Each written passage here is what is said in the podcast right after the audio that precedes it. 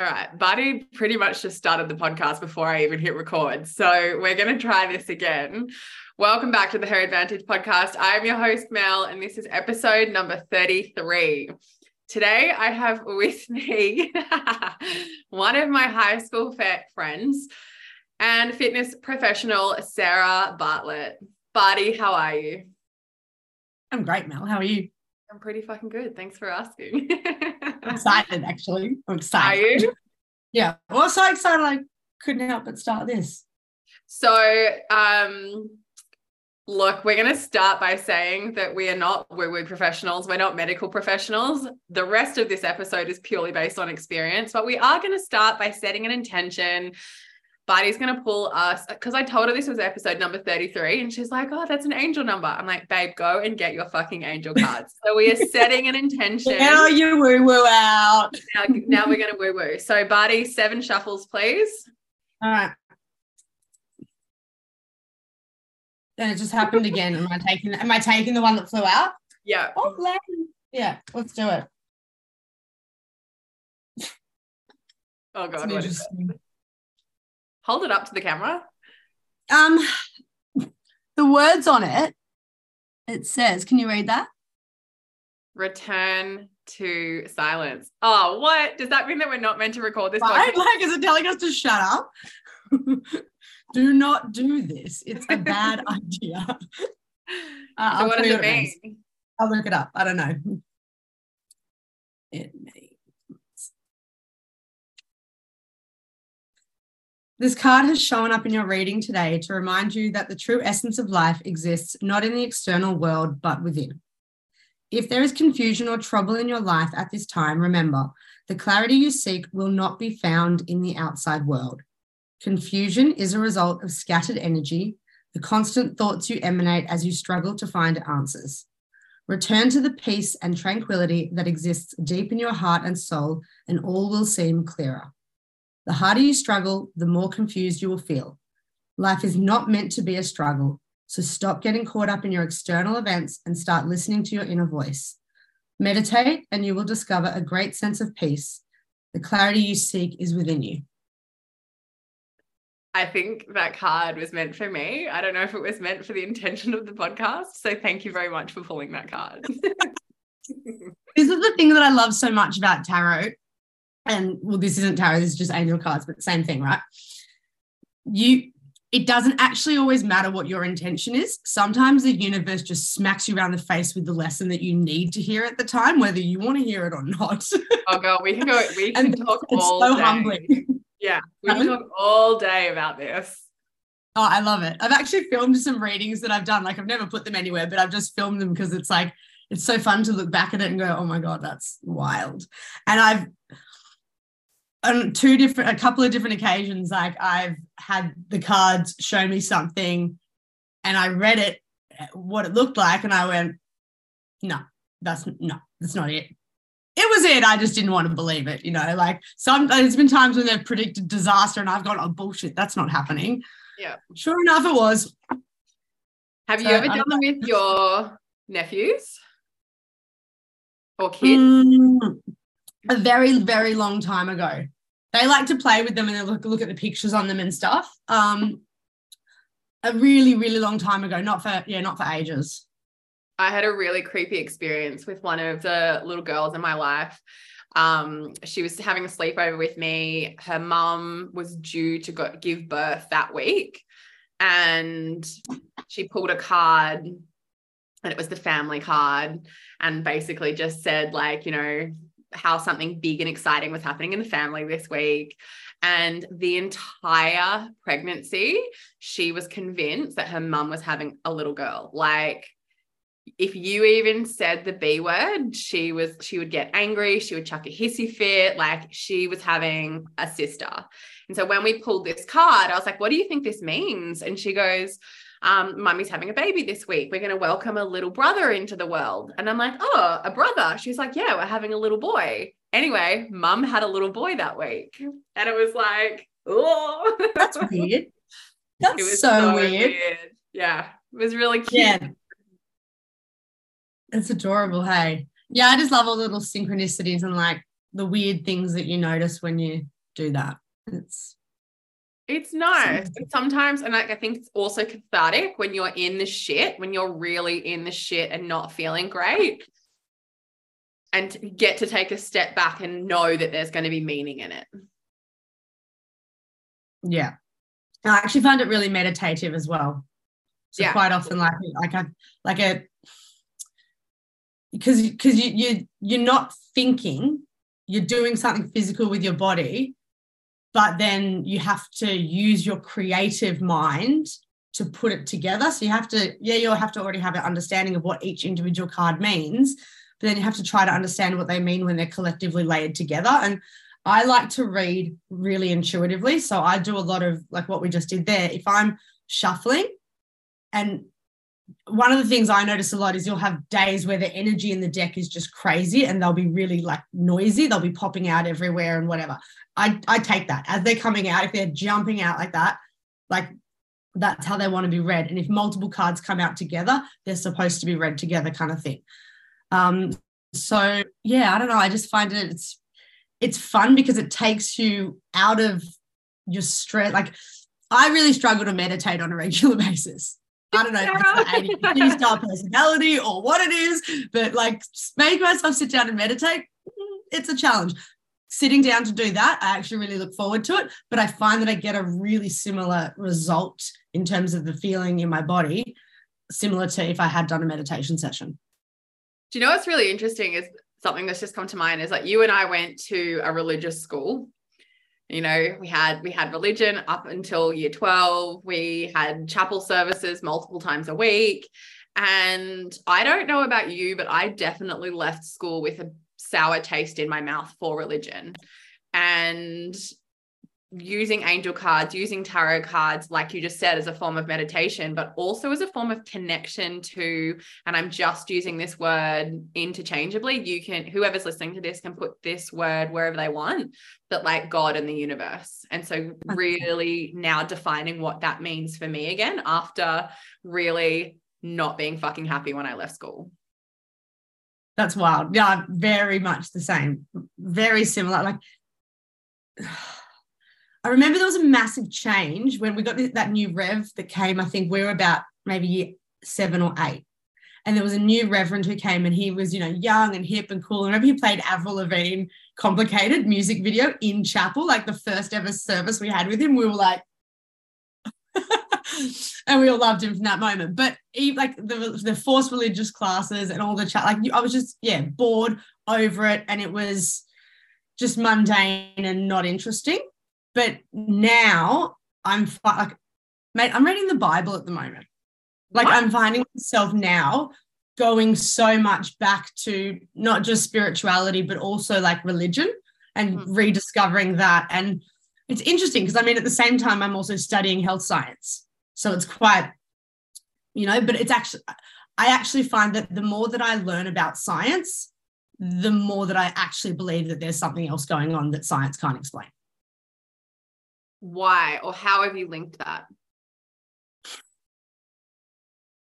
I think because there's so there's so much that we know in terms of life-saving techniques and amazing things that we can do. But then when you start to learn about things like the microbiome and gut health and neuroscience and even nutritional medicine and how juvenile our actual understanding of like we know less about our gastrointestinal tract than we do about like the Milky Way. It's that foreign to us. It's crazy. Like we just don't have a very broad understanding yet at all. Like we're very we're kind of tapping the surface, you know, of where we're at with where it can go. So I think and from a, I'm going to stop you there. From a scientific point of view or an emotional point of view? With the gastrointestinal. Sorry? With the gastrointestinal tract? No, no, no. I mean, I'm no, sorry. I'm, yeah, so I was, I was about to kind of tap into yeah, the more emotional stuff. So from a scientific perspective, from a scientific perspective, the study of the microbiome is still a relatively new field of study, and we don't know that much about it yet, even though we're making leaps and bounds at the moment. It's still very, very new in in terms of how far we know we've got to go with it.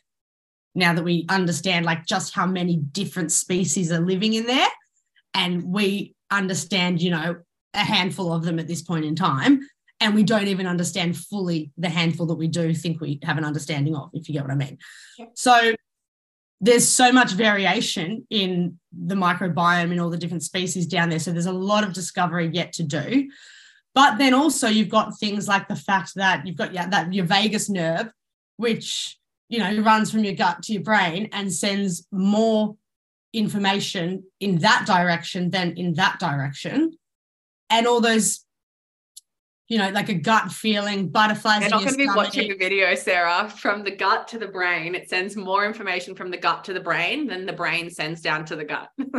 I know. I should have been Italian. I speak with my hands. Don't use my words. um, yeah, so it's sending more information from the gut to the brain than in the other direction.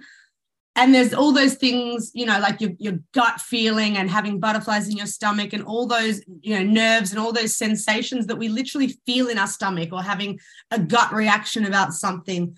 When you have intuitive thoughts you feel those in your solar plexusy kind of a region you know? So i think in terms of spiritual and like i just genuinely believe wholeheartedly that we are physical, spiritual beings. We're not, you know, we're not just physical, we're not just mental. There is absolutely a spiritual component to us. And I just feel like it's been severely neglected and sometimes even rejected in favor of science and i think that really is actually it's doing a disservice to science because it's it's part of our experience and it's a, it needs to be explored Absolutely, it does. Um, absolutely, it does. And I think like you and I both work.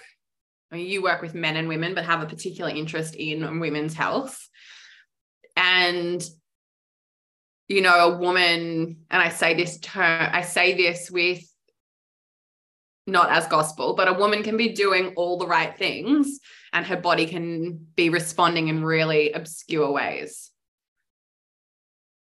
Mm. Do you agree? I think so. I don't know. What specifically do you mean? I think so, but I'm, about Mel. Give me a bit more detail. okay, so say like say hypothetically a woman is, you know, she prioritizes her sleep hygiene. She's getting um, access to the daily sun. She's eating nutrient dense food. She's moving to the best of her ability but mm-hmm. she still has really interrupted sleep. Her digestion's really off. Um, maybe experiences episodes of depression and anxiety. Like, do you think that is a nutrition and exercise problem? Sarah's Sometimes right now. Yeah, I don't I mean, think I've ever made Sarah silence in her life. then I'm pursing my lips. I'm like holding my words in. I'm yeah. like, so, oh, it's difficult, isn't it? Because I mean, you and I both know from, um, I think, probably personal experience and occupational experience, and also the areas of research and interest of study that we all we both share that absolutely there's you know if someone can be doing all the right physical things we'll say but that person has a history of sexual trauma or severe neglect or i don't know any kind of abusive or traumatic experience and mentally psychologically they're not processing that who knows how that can manifest in the body yeah mm. Why are you silent? Because there was a funny video lag. I, I, I went funny for a second. I was like, oh, what's ah, going you're on? You're seeing it finally. yeah, I can see it now. Okay, maybe I've just been blind for the last hour. I don't know. Maybe. So we're gonna like we've kind of just dived into this podcast, which is great. But I want to I want to go back to where I wanted to start. Sarah, can you give a little background on how you and I actually know each other? Okay. Melanie and I met Melanie, fuck you. Love you. Uh, it would um, we would have met in 2000, no, 1999, because you were already at Pymble Ladies Pymble Ladies College then, weren't you? Uh, year You were five. five when I started. five. Yeah, you started in year three, didn't you? Year five. Or year five as well. Okay, we both started in year five. Well, there you go. So we would have met in probably 1999, although I don't really remember that much of you up until we got to high school. Um, but yeah, we spent so what's that? How many years in high school did you do? Five and then another two. So seven years of high school together. Um, and then I think we both got accepted to uni in Sydney, didn't we? And I went off to Sydney Uni for a, or did you do a gap year? I did a gap year. You did a gap year, and I went to Sydney Uni for a semester, and I hated it. And I just felt like What did you study? on this massive, lonely campus, and it was just depressing. And so then I decided to change direction and to enroll in, like, at this stage, for me personally, that's going to sidebar from talking about how we met. Just let's talk about me for a minute. I didn't know what I wanted to do after school. I had absolutely no idea. The only thought in my mind was that I wanted to do acting. And my mum's advice was, "Mm, it's probably not a really viable career. Maybe you should go to university and get some kind of a degree. spend twenty thousand dollars a year for you to go be an actor. Yeah. So like fair. Um, whatever. So I didn't know what I wanted to do, looked into degree options and read about, thought, you know what, radio is kind of similar to acting. If I could go and do a degree and I'll learn to do radio. So I looked into a Bachelor of Communications, majoring in commercial radio, which was offered at the only university in New South Wales offering it was Charles Sturt University in Bathurst. So I enrolled there and set off to Bathurst in like the second semester of the year.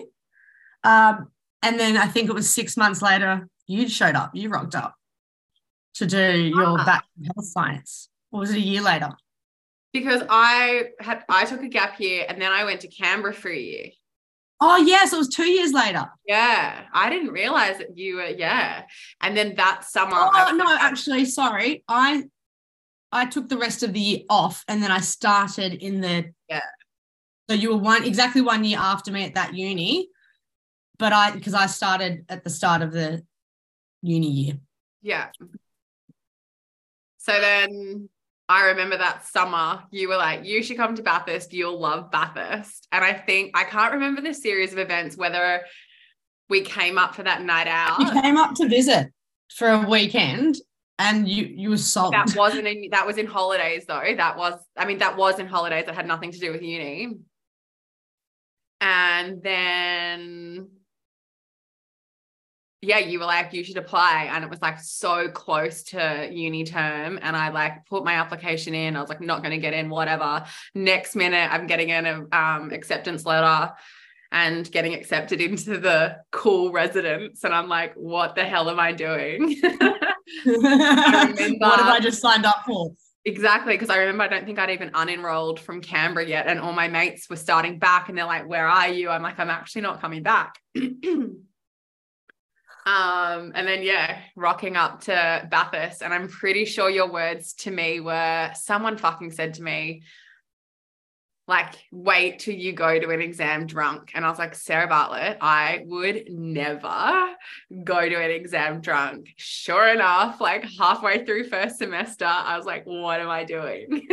Oh, it was the worst, wasn't it? Like sometimes I look back on it and I ha- I kind of go, man, I kind of wish I'd done more with that period of my life than just be getting drunk so much. But then I also look back at it and I go, you know, but I would not be who I am. And like, no way. man, it was an experience. No way. Exactly. The fact that we even survived. yeah, yeah. Come out the other side and like, oh, that's just wild. so we went to high school together. We went to we we did have a wild year after school together and then went to Bathurst together. I totally forgot about that. so well i'm glad about that because my question for you was like what is like if someone said to you what's your like mel k memory what is it Is that what you thought it was going to be? I, I'm now picturing the photo that I like um, no, it wouldn't have. It wouldn't have been from that era. It would either be uni or maybe even high school. You, you a personal trainer? Like, what's your title?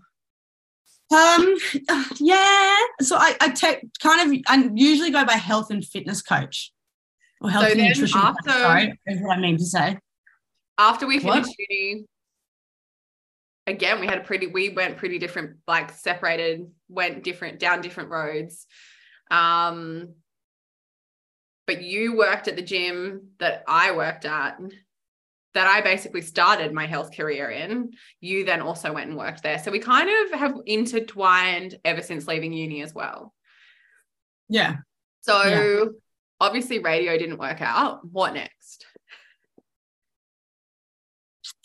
Well, yeah, I think I knew that the radio gig, well, the radio gig was really an advertising sales Mhm. course in disguise. Um, Mm. so that I ended up in an advertising sales role that I thought I was loving, but like in hindsight, actually, I hated. I hated the work. I didn't believe in the product. I didn't like what I was doing. I was consulting with small to medium businesses, and my role was to convince them to invest, you know, between forty and one hundred and fifty thousand dollars in a pretty mediocre advertising campaign on a pretty mediocre radio station when honestly their money would have been better invested elsewhere. And it just ethically i i'm not that kind of person. I just i can't do that for my own financial benefit. It just didn't work for me.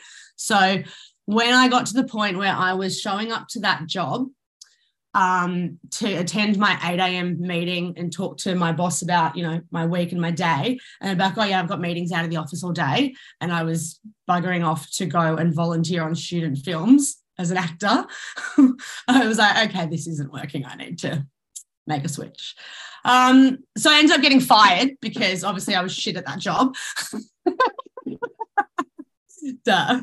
Um, and I remember the day that I had to call my parents from, and tell them that I'd just been fired. And I was just, what is what is my dad to say? Like, I, you know, he spent all this money putting me through uni and I have this job and they were so proud of me. And they're like, bro, you know, tell telling everybody about this great job that I've got and blah, blah, blah. And then I called him up and I just sort of said, told him what had happened. And he goes, you know, just goes, all right, Sarah, well, how, do, how do you feel? And I said, honestly, dad, he goes, yes, honestly. And I said, I, I actually feel like a massive weight's been lifted off my shoulders. And he said, Yeah, I'm glad to hear you say that because honestly, you have not been yourself the last six months. So obviously, this is not the thing for you. You're much more creative than this. So you need to get out there and find what, you know, get out and find what you're passionate about. And I just did not expect that from him at all. Um, but it was exactly what I needed to hear. And then I just went back to hospitality work for a while just to keep money rolling in. And a few weeks later, my mum actually said to me, um, so a couple of years earlier, my older sister had gotten engaged. And when she'd gotten engaged, we all hired a personal trainer to whip us into shape for the wedding. He was awesome. Um, I'm still connected to him to this day. He was the first personal trainer I ever hired. Uh, on, I think, day two of our relationship, I was like, is it too early to tell you that I hate you? and I'm like, yeah, still friends with him. He lives down in Tassie now, but still Facebook friends with him to this day. And like, he's a great trainer. Um, but yeah, we hired a trainer and he actually said, you know, at some point in, in our training, he said to me, Sarah, have you ever considered doing this for a job? Because you'd, you'd be really good at this. And I just brushed off. I was like, no way, man. I work in, I work in advertising sales. No way.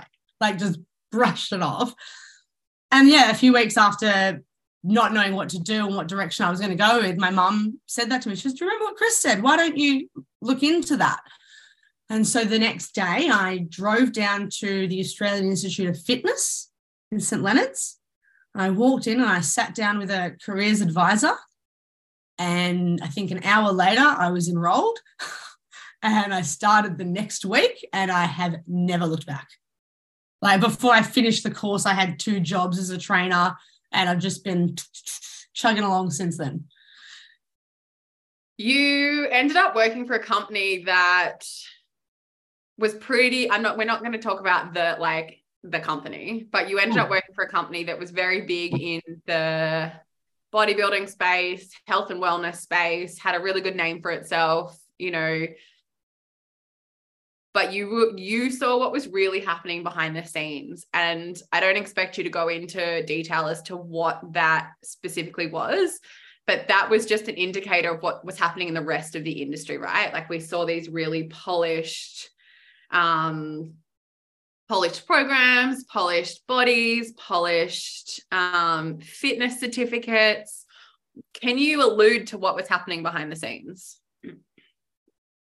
I mean, I think it's no secret that there's a high degree of bullshit in the fitness industry. Why? Um, why?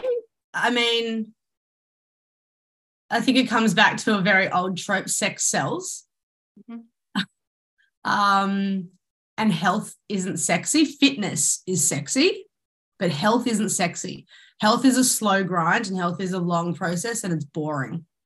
And it's it's it's ticking all the right boxes 80% of the time, being really good 80% of the time. But fitness is it, it's fast, it's sleazy, it's your quick fixes, it's your transformations, it's people taking things that might, may not necessarily benefit their health in the long term for the short term benefit of getting a faster result with their body composition or with their muscle gain or whatever it be. And I mean, at the end of the day, if that's what you're into, that's what you're into, but it's just not what I'm into.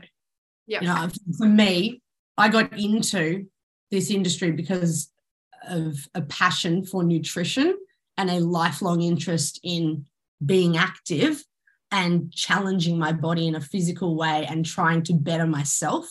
And for that reason, the aesthetics of it were always backseat for me.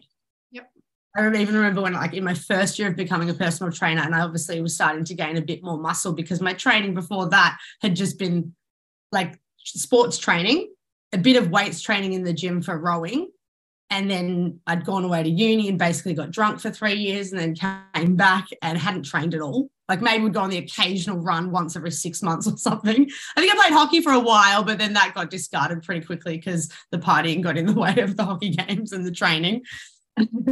so, you know, I came back and oh, or was just doing body weight training. I basically never stepped foot into a commercial gym before I became a trainer. So I didn't really know what I was doing in that sense. But learning uh, like learning all about that really quickly and learning how to train properly, I started to gain a lot of muscle and hypertrophy my body quite quickly. And I remember my mum saying to me, just said, oh, but don't, you know, you, you don't want to get too bulky. You just want to watch out that you don't end up looking, you know, too masculine.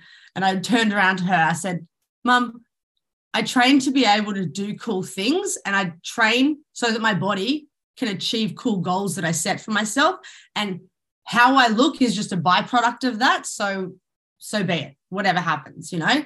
And then I've obviously changed my mind around that since then. Now I've gone a lot more down like I've done a bodybuilding comp since then, and I've gone way further down the path of um, aesthetics and well, really, really more so in the sense of actually rebalancing, um, and just improving movement patterns is sort of where it ties in as well. But yeah, it's um, it is a that's that's the way I think I best categorize it. I say there's actually two industries. There's a health industry and there's a fitness industry, and they're, they're, they're totally separate. And if you're chasing if you're chasing fitness, the thing that you need to realize is that many coaches that are fitness coaches will sacrifice your long term health in the pursuit of your transformation and or their marketing opportunity because once they get that photo of your amazing transformation it doesn't matter if your metabolism's in the absolute dumps after they've got their great photo that they can then use to get more people into their program. And it doesn't really matter that they've caused metabolic damage or that they've made a you know it's made you slightly neurotic around your eating habits or whatever is the outcome of the transformation. So yeah i think i don't think that they're all bad and there are many, many, many, like there's many great coaches that came through that gym who are still wonderful coaches in the industry and are, are brilliant people. Um, but there's also the the like with any industry, there are people that are going to cut corners and go the lazy route and or diet women as though they're men and cause hormonal issues for them and you know all that kind of stuff. And that's a really big problem in our industry to date, not just and that's not the only facility. Um, and to be fair, the reason why I got offered the role in that job was actually because I, I, I in the course that I was doing with them, we were required to do a presentation to the rest of the class. And the presentation that I gave was actually on exactly that how women are not little men and women need to be trained according to their own or honoring their own hormonal cycle and fluctuating the training and the nutrition around the month to actually work with the cycle and not against it. And that's actually what got me the offer of the role there in the first place. So I feel like it it was a real it was a bit contradictory in many ways because of the name of the place was sort of saying one thing but then a lot of the practices went in another direction and i feel like the owner wanted he that's what he wanted. He wanted the idea of, you know, that like the people that we got to come and educate us were world leading naturopaths and, you know, incredible trainers and people.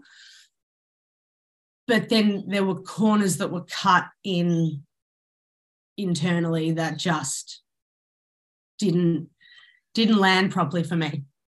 Yeah.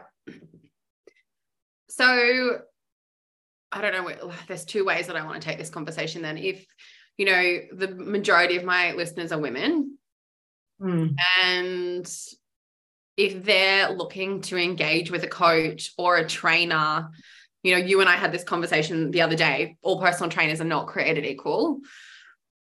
What are some um what are some questions we can ask or what's some background that we can do to really gauge whether we're buying into someone's marketing or actually buying into a program that's going to look after our health?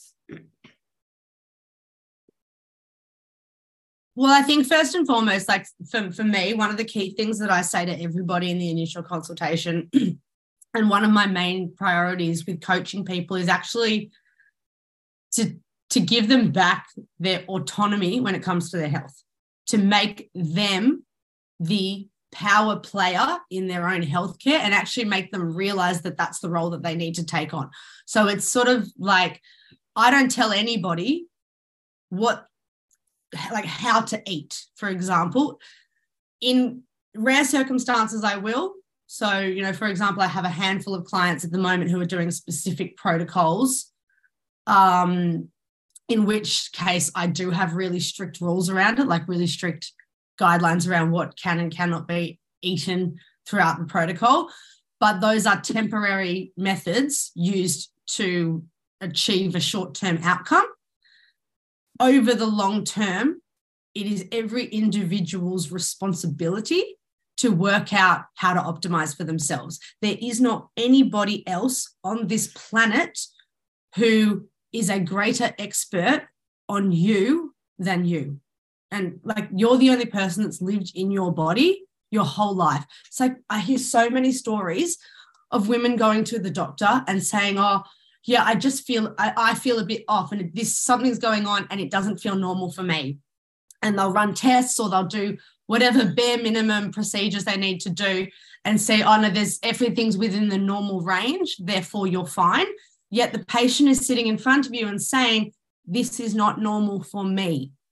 And that's so important because you're actual, you're the only one that's lived in your body. You're the only one that knows. So therefore, it is your responsibility to become the expert on yourself so that you understand how eating a certain food affects your body and you understand that like i even know for example how long i can stand out in the sun without any sun protection on before it would start to become a problem for my skin simply because of I've, I've done the data on it. I've tracked it over, you know, enough times and learned that okay no if i get out in the early morning sun i can spend an hour if it's the middle of the day i can spend 20 minutes and then i got to get out. Like i know these things now but that's because i listen to myself as the expert of my body. I don't let other people tell me what's best for me. One and of I my think, favorite things sorry that, no no no one of my favorite things to do it uses like sleep right? You know so i you know i think it's recommended seven to nine hours of sleep.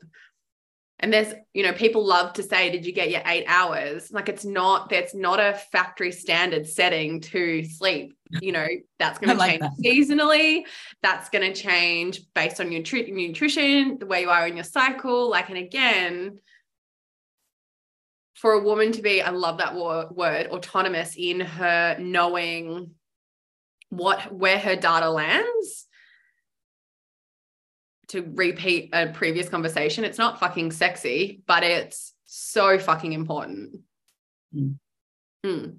I actually do find it sexy, I have to say. So do I. And I love it me on so much hormonal tracking. It's and like, so like when like, oh. Yeah. And when I don't know about you, but when you're in conversation with women who talk about their health almost dismissive dismissedly, like like I literally one tune the fuck out and I'm almost like cool how how do I um leave? Like how do I I don't want to be in this conversation. And then you hear women who like we've just talked about track their cycle or know their sleep patterns or like literally know the finesse of their body and talking about it from a place of knowing not from a place of conversation so fucking cool, so fucking intelligent and beautiful. Why a meta analysis study that came out recently basically trying to debunk it. Debunk I haven't what? actually at the study, so I shouldn't bring it up, but I'm going to because I'm chaos like that. so I, because I, I know, I know because I saw it on like Instagram reels, people being like, oh, so you know all the stuff about like yeah, there's changing throughout the cycle and like whether your your strength changes throughout the cycle. They're like, yeah, it's largely in your head. The meta analysis is basically saying no bueno. I'm like, mm, I, mm. I really want to. See, I've got a couple of people in my circle that would agree with that, but they are they tr- they're athletes and they treat their body like they're athletes. So their nutrition is on point, their training is on point, their sleep is on point. Like it, they fucking know their data to a T, and so they know that when they walk into the gym, they can essentially assume the outcome. Like they fucking know what's happening. Yeah. Whereas I know for me, my nutrition is not a priority at the moment, and so that sounds really bad. My nutrition is always a priority, but like tracking my nutrition isn't a priority at the moment. And so I can tell at what stage of my cycle by the output I have in the gym. So I think that there's I think that there's truth to that, but I also think that there's caveats to that. Oh, of course, absolutely. 100%. Yeah. I think it's um either way, it's an invaluable skill and it's something that women should be more educated about. And that is i mean that, that is a goal of mine anyway in the next you know in the next little while we're going to start making doing some workshops basically educating women on exactly this. So like this is what's going on at each phase of the cycle. This is how you can support your body. These are foods to have. These are foods to avoid blah blah blah. This is how you can support with training and or recovery protocols etc but I think more than that, it's like women have such a different life journey to men. It's so different. And we have these key, like pivotal phases of our life. And we have massive changes from one phase to the next. So, like when you're a child, obviously, is you're a child. Once you hit that adolescence, like menarche phase where you're getting your first period, there's so many changes going on. Hormones are going crazy. There's so much happening. And there's a fair bit of education done on that, you know, like in sex ed classes and that kind of a thing. Now, I, I imagine it's getting a lot better these days. I don't really know because I'm not a PE teacher, but I imagine that it's improving. I mean, we learned about what a period was Okay, so we I only had this conversation with a group of women yesterday purely because a couple of them have girls of like that age. that age. I don't like I literally I I don't remember a lot about what we got taught in school. But it wasn't like do you, like you and I went to an all girls school. Do you remember comfortably talking about our period? It was still a really secretive, dirty thing, right? You still hid ta- um, pads up right? your sleeve and went. To- yeah. yeah. Um, whereas like girls today, you know, like it's com- apparently on their school, like they these the they go to a co-ed school and on, at the office, there's like pads and tampons on just sitting on the like counter at the office if the girls need to come and get them so the boys can see them too. Like it's just a really completely normal open thing that they do and talk about. I think that's probably better. Absolutely. I've read yeah, but in recent like in very recent times, I've I've like I mean as as all things do, like I'm quite a I'm am I? Mm. I I would tend to say I'm quite a moderate person with extreme tendencies maybe. But I find that it can divulge into just a bit like you don't need to, it's something that women need to be educated on and women need to be aware of and men need to be little boys need to be taught not to be scared of tampons that are wrapped in plastic and you know that like all that stupid stuff that young men do but i also don't think it needs to be constantly shoved down everyone's faces and it needs to be everywhere you know Absolutely. there's like, there's certain brands that i used to follow and sort of more so support that were more like kind of period movement sort of things. And I just don't feel like we've got enough period acceptance now. it's funny. I, I think that's the world that you and I live in too, though. Like, I don't think, like, I still have conversations with women around, I'm like, do you have a regular bleed? No, not really. Oh, you're right. Yeah. You know what I mean? Like, there's not, there's there's things that are, are in our world and because we see them all the time we think it's becoming common knowledge but i don't think it is yet have you noticed a trend a change though because i've been asked i mean i've been asking this question of women and talking about cycles in my consultations for going on six years i'd say now and i would certainly have noticed a trend i ask about periods and i ask about poos in the like literally the first meeting with people and i'm very when I do it. Like it's non, yeah. you know, reactive because it's so not to me. It's like asking someone if they have good sleep. Yeah. And the reaction I get from people, I would say more recently, especially women, they're far more open and they're far more understanding about why I would need to have that, why I would be asking for that information. Yeah. They I understand mean, it's relevant to, because uh, back in the day, training out of fitness first, if I asked people that, they'd be like, How's that relevant? What, what, why are you asking about that?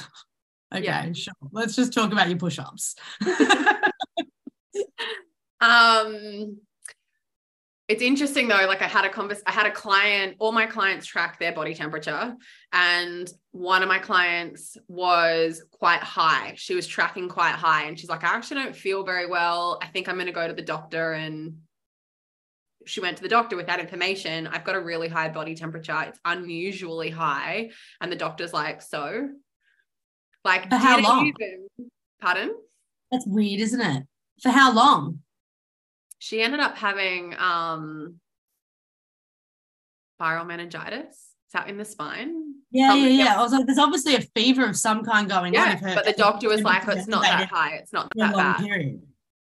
Again, the same. It's exact. It's the exact same thing. It's like oh, well, it's still in a normal range. It's like, I'm telling you that I've been tracking my data for a year and the last however many days it's been elevated and that's abnormal. Like, but, it, but I also, I don't know where it comes from.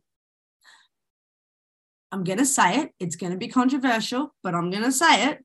There's so many doctors out there with a God complex.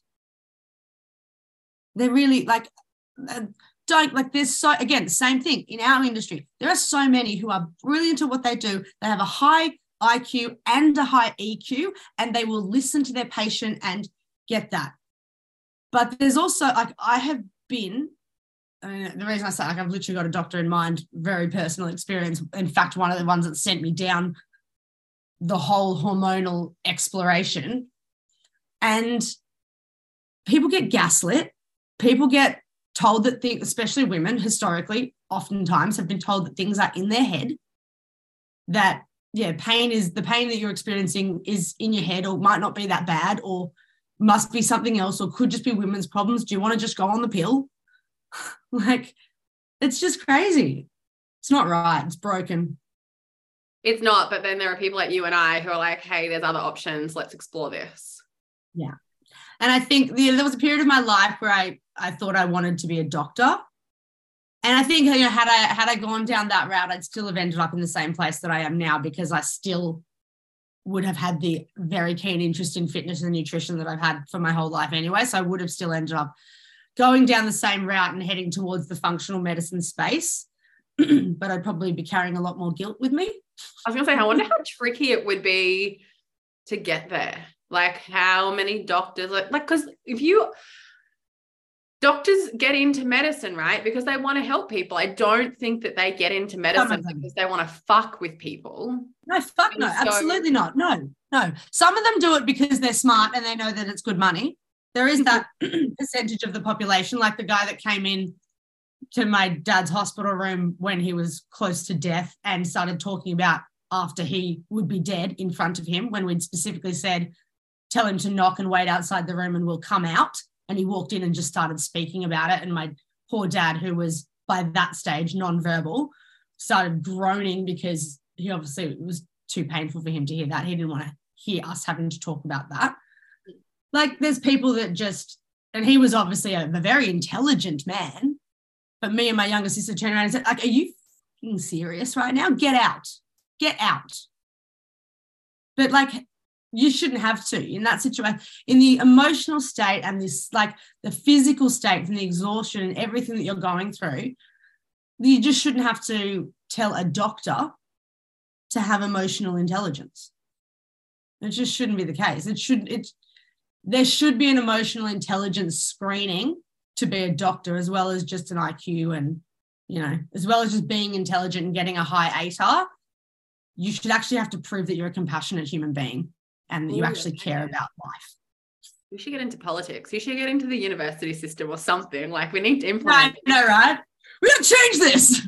Um, no, we have, that's the thing though. That's the thing, and that's part of the reason why I am wanting to start a podcast because there's so many.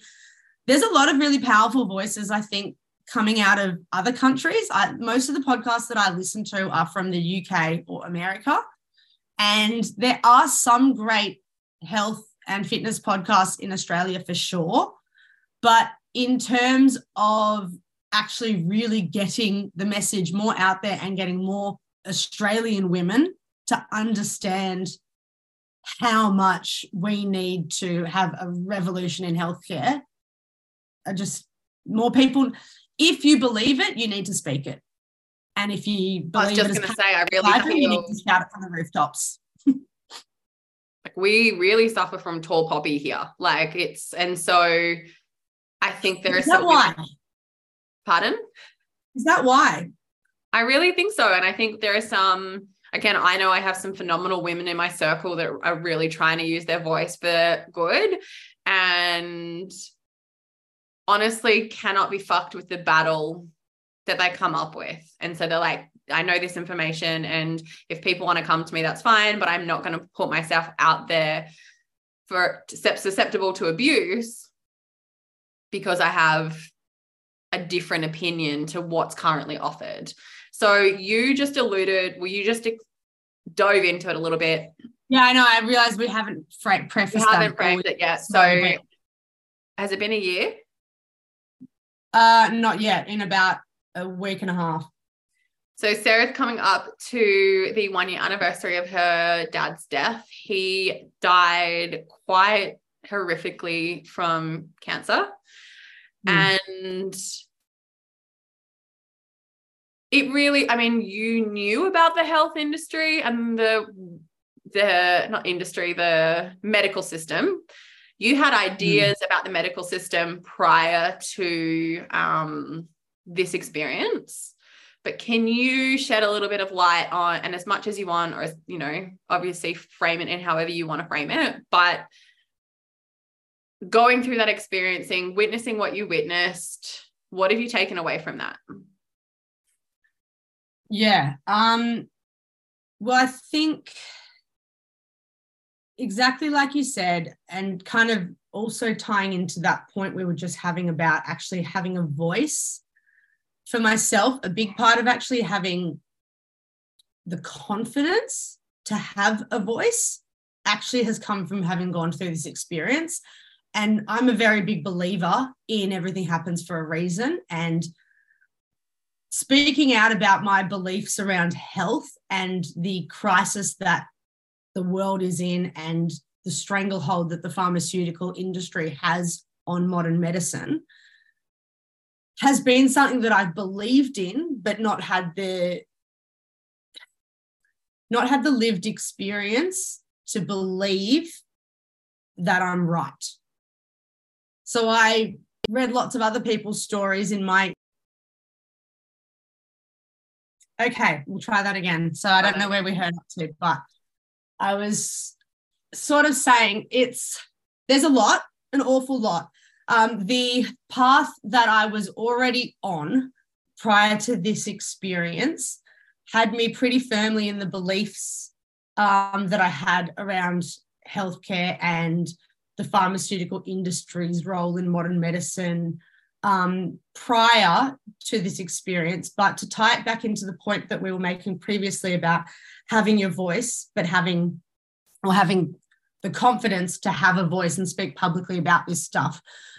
I would not have had the confidence prior to having gone through this experience because whilst I thought that I believed it and I thought that I had an understanding of surely there's got to be a better way than just treating symptoms and throwing you know synthetic drugs at symptoms to treat people when that doesn't help people's health. When I know from what I've read and just from my own experimenting and improving my own lifestyle through food and nutrition and lifestyle modifications, I know the benefits that's had on my health.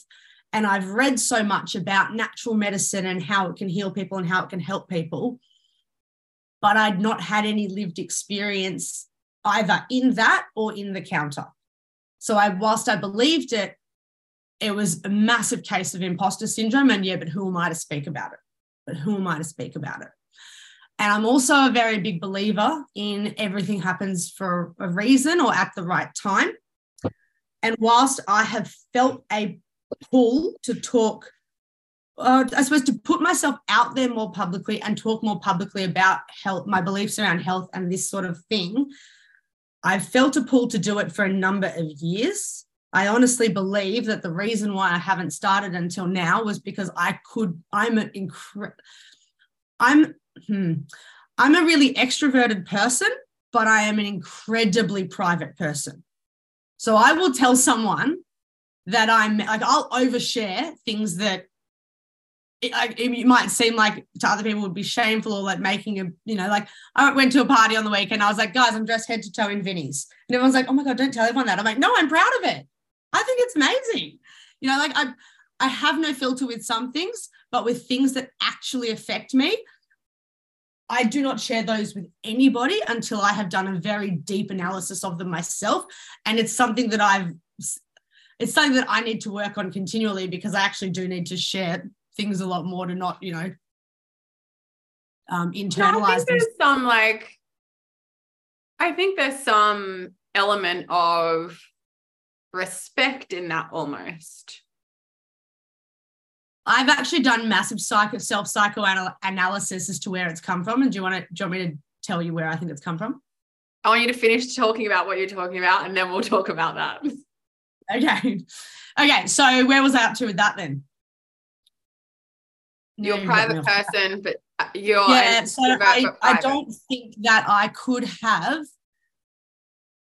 already have created a platform and be speaking publicly and then have been going through what I was going through and sustained it.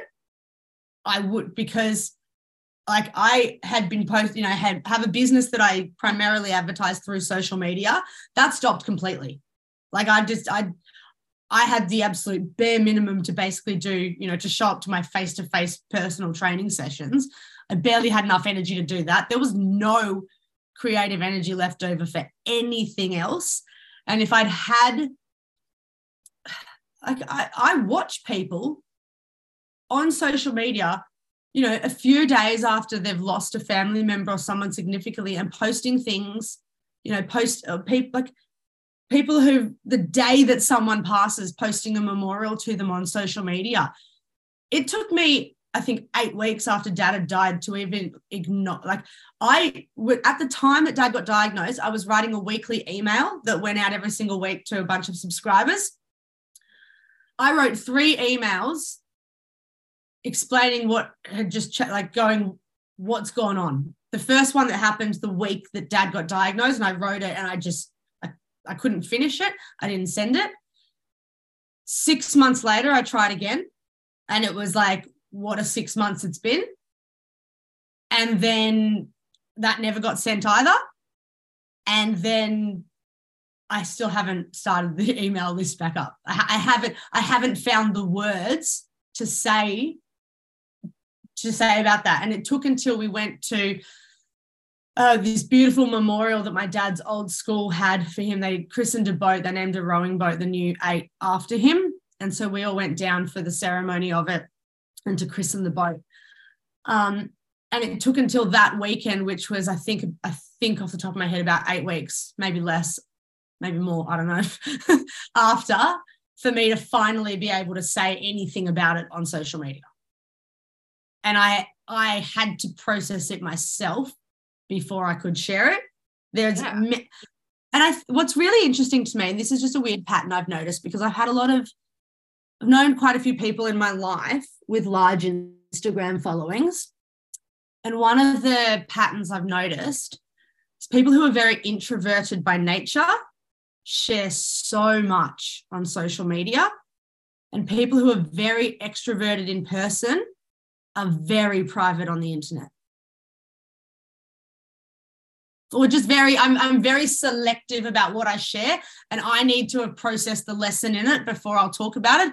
And i think it's just a matter of me the the internet's so permanent and i don't want to put anything out before it's like half shot or i don't yeah i don't know. I don't know where it comes from but. Yeah and we're still learning so much about the internet. So what was your big learning in that then? I'm old in- saying that now. What? You sound old when you say that. I know. Hang on a minute. I'm going to go buy some more credit. what were you about to say? Sorry, what was my biggest lesson in what? What were you just about to say? The reason, what was the other thing that you were going to say? The reason why we you we nearly diverted and I was like, finish oh, the other other thing. Yeah oh god let me let me think let me jog back it was about no it's gone. Never mind. Oh well. It's gone. That's the universe at work. Yeah that was interesting that we lost the recording then too. So i find things like that really well that's interesting. So everything happens for a reason. It does happen for a reason. And i think that again, like I really think that there's respect is the word that's coming to mind, but it's not the right word. But you know, social media is really a tool. And yes, if you're using it for supporting a business or whatever, like if you're experiencing, like, not only had you lost your dad, but you, everything you thought you knew about the medical industry fucking just came true. Like every little thought in your mind, you're like, holy shit, this is reality. I'm not just imagining this, this shit's real. As I said to you before we were started started recording, and I say this to people deliberately to be stark about it because this is my reality. I watched the doctors turn my father into a drug addict and then murder him before my eyes with their medicine. That now in hindsight, I look back and I would I would actually say to the oncologist, if it were you, what would you do? because I, hand on heart, do not believe that they would put themselves through what they put their patients through. I just don't believe it. I don't believe anyone can witness that, knowing that the outcome is nine times out of 10 death, no matter what path you're going to take. I just don't see how that is what is recommended. What's the justification for? You know that you know the like the Hippocratic oath, first do not harm. I like what they do is harm. What they do is harmful.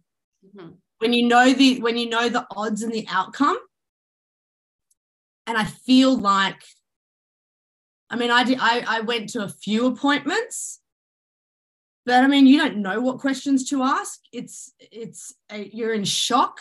You're in disbelief. You kind of you kind of expect that you'll be told lots of different options or like it, it doesn't happen like it happens in the movies. We were never told. I told my family what stage cancer my dad had because I knew. And they were all like, well, what, like, what, like, you know, what is he? Is he like stage two? Is he stage three? And I, I went, guys, he's stage four. It's, it's metastasized. It's in two organs. That is stage four. And they went, are you like, no one had told us that. No one had that. You know, you think that you get the diagnosis and they say, oh, so, you know, it's this stage and this is what your best, pro- you know, option is.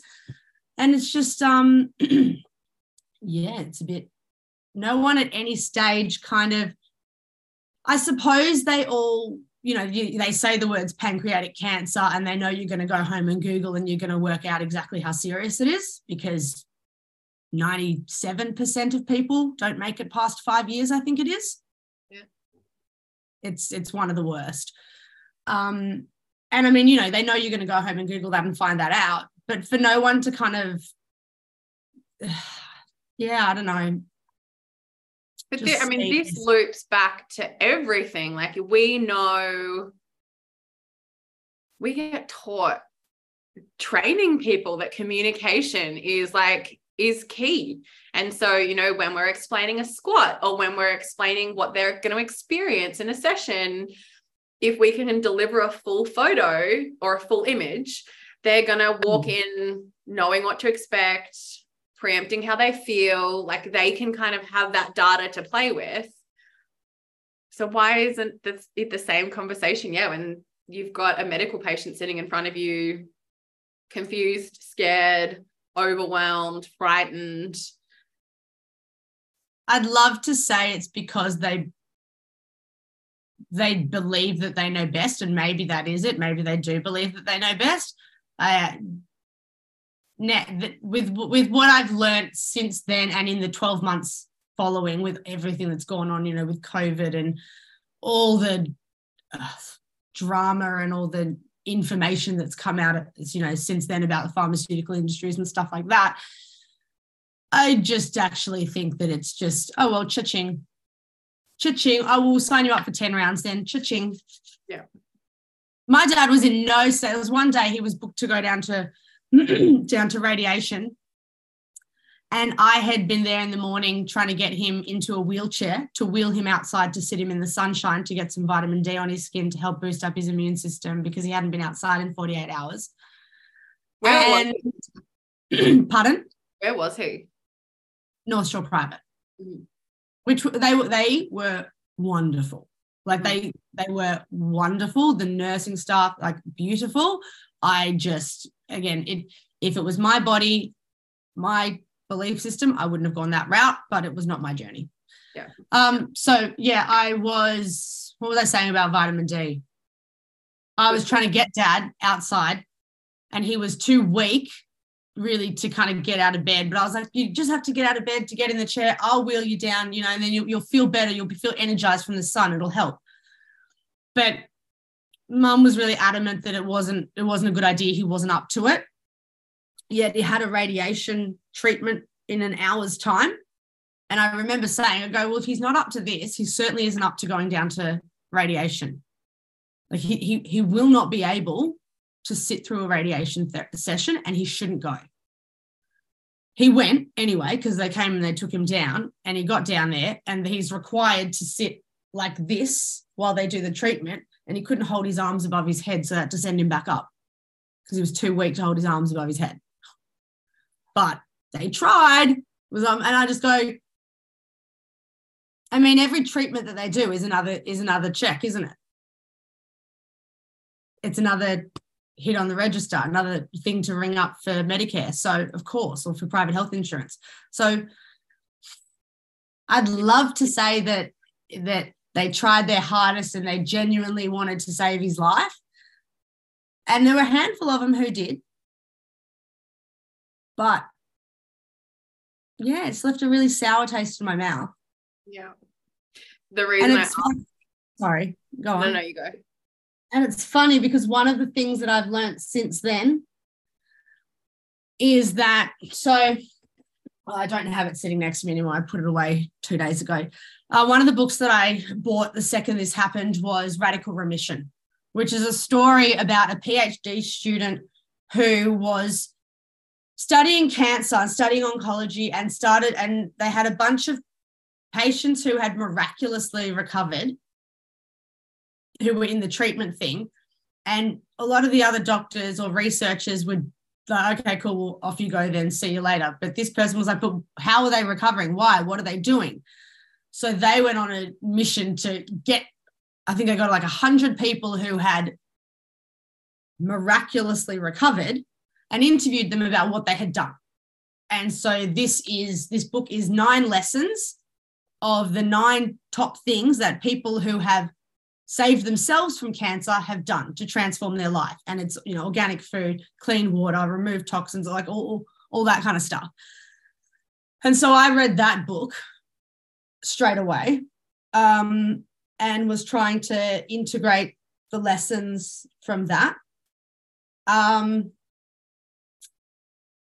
yeah, I, yeah, I don't know. I just think that that's there is it's interesting because what I'm learning, the more that I delve into the work, I mean, at the end of the day, once you start to, pharmaceutical companies are listed on the stock exchange. Their primary goal is to make profit. I realized that a few years ago. The, the day I really lost faith was the day that Bayer purchased Monsanto. That's the day that I lost faith because I said, now the people who are creating the cancer are also selling the cure. Isn't that interesting? And that's a massive conflict of interest. Friend so, of just sent me a, a friend of mine's just sent me a podcast episode around that. And I'm like, I don't want to listen to it. I'm like refusing to like yeah i just really yeah, want to keep in my ignorant bubble here it's it's such a it's such a terrifying thing i think once like for, for me not so much anymore i'm at the point now where nothing surprises me and it's kind of sad to say that but I'm at the point now where you know hearing about this this child sex trafficking stuff that's just come out with what's this new movie that's just come out that's blowing up in the states? What's it called? Barbie. Um, pardon? Is it Barbie? No, no, no, not the Barbie one. The other one, the one that's about the child sex trafficking. Um, there's it's some sto- true story about a guy who went on a mission to basically save this one. He saved a young boy, and he said, "Will you save my sister?" and he basically quit his job in this, I think he was in the CIA or something, and went on a lifelong mission to find this girl and save her from the sex child child sex um, trafficking. And that movie's come out and it's blowing up because it's like, oh my God, this is huge. And, and like, I'm not surprised at all. I'm not surprised that we're finding out that all these things that have been like for years been all conspiracy theories. No, they're real. Of course they're real. But I began, like, like I said, Bayer, well, sorry, yeah, Bayer purchased Monsanto probably six or seven years ago now, or five years ago. It was a while ago now. And that's when I really went, okay, no, because here's the thing if I can be a humble personal trainer, and from what I've read on the internet, I can work out what I've worked out, then I'd love to believe that it's ignorance, but I can't. I can't believe it's ignorance if I can know what I know. So the only other thing is that it must be, it must be malignant. And that's really scary because that's a really hard thing to square because then you go, well, that's just evil. Yep.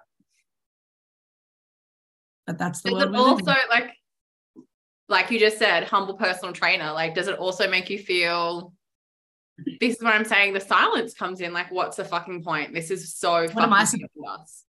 Because the second somebody with a PhD turns around and says, "Don't listen to her," who am I to say, "No, please do"? But the other thing, the, the thing that drives me with this is the thing that's one of the things that's convinced me the most is I don't care how many doctors or people who are experts tell me that vaccines don't cause autism when I can read the testimony of mothers, hundreds and thousands of them, and I can read their heartfelt words. And yes, it's an anecdote, but there are hundreds and thousands of them, and they and it won't be their first child, it'll be their second or their third or their fourth. So they know what a normal development of a young baby looks like. And they say, My baby was normal. I got those shots, and now my baby is not normal. And you cannot discard that lived experience of that human being. Even if you don't want to believe it, even if you don't want to do the studies to test whether or not it is actually true. Because the only thing they say is, oh, there's no evidence to prove that. Of course, there's no evidence to prove that because you haven't done the tests because you don't want it to be proven. It's an ugly world when you know that. That's all. It is. And it's Let's just, talk more I positive. was 'cause just going to say, this is not a conversation that I want to enter into.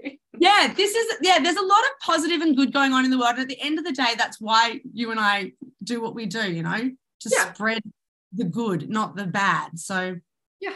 But I No, I- think yeah, you need you need to be awake to it to know what you're fighting, to Yeah. know what you're working against. And that loops back to how we started this conversation with really giving women the education and the autonomy to know what's happening in their body.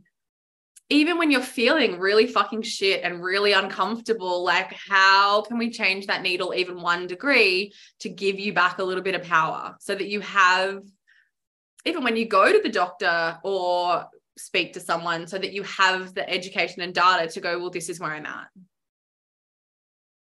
Well, the first thing that I would really want to add to that is, yeah, coming back to that, that like, if it's not normal, the reason why things feel uncomfortable is because it's supposed to. It's, you get symptoms and side effects because your body is trying to talk to you, it's trying to tell you a message, it's trying to give you information. So you shouldn't ignore it. You shouldn't just shove it down and you shouldn't just try to find like take a painkiller for example you know if you've got whatever symptoms you might have. You don't just take a painkiller and numb it but that's what we've been taught and what we've been conditioned to do. And i just think that what we need to do instead is learn to listen to those signs and signals and learn to take those as cues to modify our behavior rather than to find ways to make life more convenient or to work around them, so to speak. Yeah. But on that note, we're going to wrap it up. Yeah, good. Good. Buddy's had enough. I'm tired, but I love you. Um, thank you so much for sitting here with this. I think there's plenty of room for more conversation. Um, I'll link Buddy's social media in the show, mo- show notes, and I will link her in when I advertise this podcast. Uh, any final words, Sarah? yes, I have a request. Oh God. Um, well, as I, as I told you last week, I'm going to be starting up my own podcast, Mhm. and I want you to come on to my first episode Fuck yes. and be on my first episode, please. I will do that for you, Sarah. Appreciate it. All right, team. Until next time.